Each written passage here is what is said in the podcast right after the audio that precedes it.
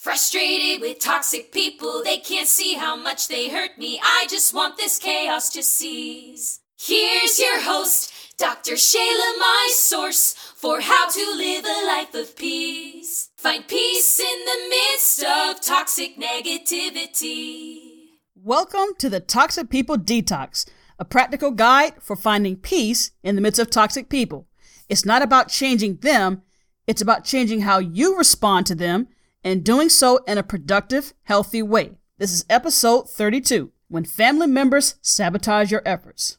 It's been a while since the last episode, but as I've said, I'm working on something right now and it's been consuming all of my time. Now, today I went before an organization with my idea before a board of directors and they loved it. And they voted for it unanimously. So I'm extremely happy about that. If it works out, then I would actually have to resign as a professor at my university. Is that a good thing? Well, yes and no.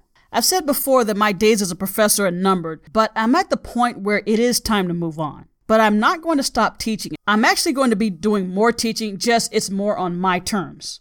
All right? So, having said that, let's move on to today's topic. I talked about toxic family members way back in episode 8, I think it was.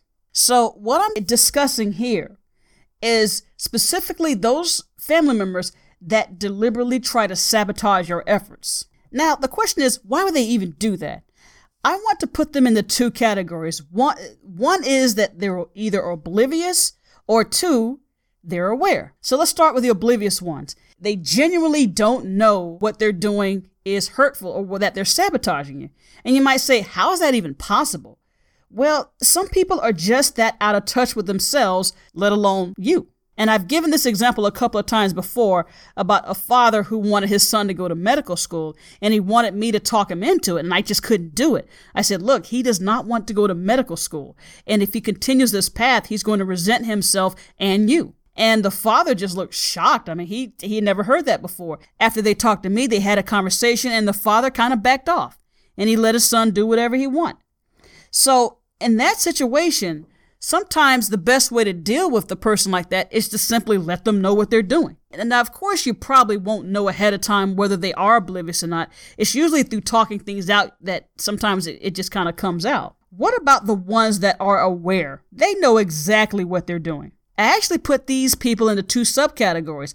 One, they're those that sabotage you because they think they are doing what's best for you. Basically, they're saying, Well, I know what's best, and this is for your own good, and you'll thank me later. Basically, the ends justify the means. And then the second, you have those that just love to cause chaos. They're sabotaging you, they know what they're doing, but this isn't about doing the right thing. They just like causing chaos. It reminds me of that line from The Dark Knight. They're talking about the Joker, and Alfred says, Some men just want to watch the world burn. In that sense, they're talking about a psychopath. When it comes to family, sometimes that act of sabotaging someone else gives that person this illusion of control. That, yes, I'm causing chaos and that's all me. You're suffering because of what I'm doing. Insidious? Oh, yeah.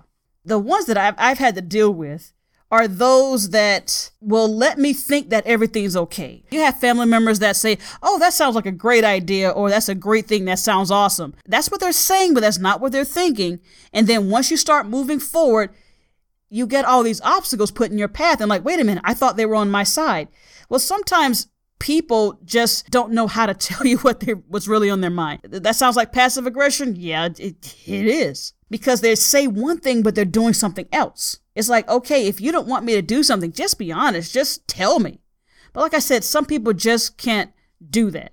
And that's not your problem, that's theirs. All right. Regardless of the reason, whether that person's oblivious, whether this person's aware and they think they're doing what's best for you, or they just doing this just for the heck of it. Let's face it, some people just don't care. Regardless, though, the end result's the same.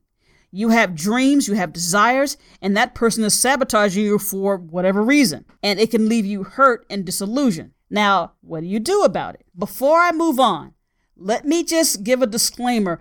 I'm not talking about married couples.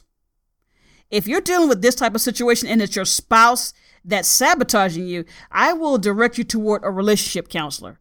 Okay, I'm talking more about the parent child dynamics, siblings, extended family members. You know, maybe it's an auntie that's sabotaging you, an uncle or cousin. It doesn't matter. But I'm not talking about married couples. Before you make any decision, stop and evaluate the relationship and ask yourself what's important to you.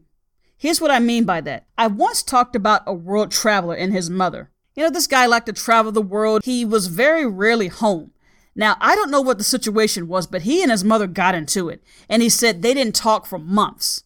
But fast forward, and now their relationship is stronger than ever. Whatever led up to that conflict that caused them just to stop talking, he made a decision, says, Look, I love my mother, and I'm grateful for everything she's done for me.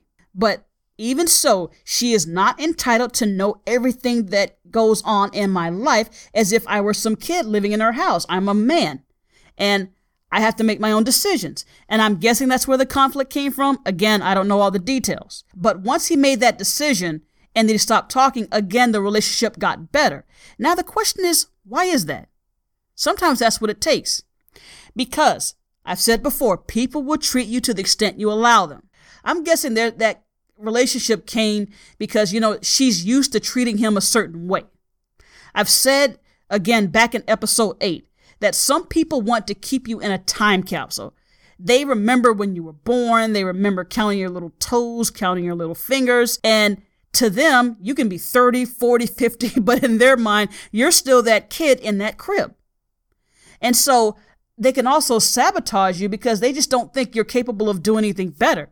And I mean, they, they think you're just too incompetent to make your own decisions. Like I said, I don't know if that's what's going on there. I wouldn't be surprised if it were. But when you make that decision to just cut ties temporarily, it forces that person to reevaluate the, the relationship. Now, not all relationships can be resolved like that. Understand that. Because if you stop talking to someone, who's to say if you ever see them again or not? You don't know that. He took a chance when he did that. But he said, if that's what it took, that's what it took. So again, reevaluate what's important to you, and based on that, you make your decision. Now, another way to go about it is just tell them. Sometimes the simple act of telling someone can stop it. I said sometimes, especially if that person's oblivious. But don't be surprised if that person denies what you're saying or just doesn't want to hear it. It's like, oh, hey, you're sabotaged. You're doing this to me. No, I'm not. Or if you if you tell them something and they just don't want to listen, they just ignore you. I've had that happen to me one time. What did I do? I just had to back off. My philosophy with those type people, ignorance is bliss. I don't tell them anything. I reevaluated what's important. I'm like that world traveler. I just turned 40. This is April. We're in the month of April of 2018. I turned 40 this month. It's already happened. So I've had my birthday and my students ask me, What did you do for your birthday? I said, My dad and my stepmother, we went out to eat. But most of the time, I just sat down and just contemplated things. Contemplated my 30s, contemplated what I'm doing now and what I plan to do. And part of that contemplation was reevaluating some of my relationships with family members and friends.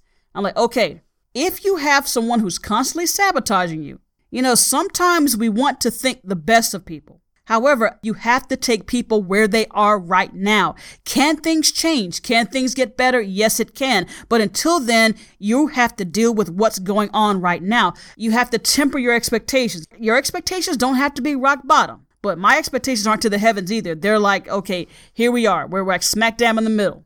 I'm not going to expect A, B, and C when you've done X, Y, and Z. Now, could you do A, B, and C down the road? Sure, of course. So let me wrap this up evaluate what's important to you. And then once you do that, you can either tell the person what they've done. If it works out, it works out good. But if not, don't be surprised if they ignore or deny it.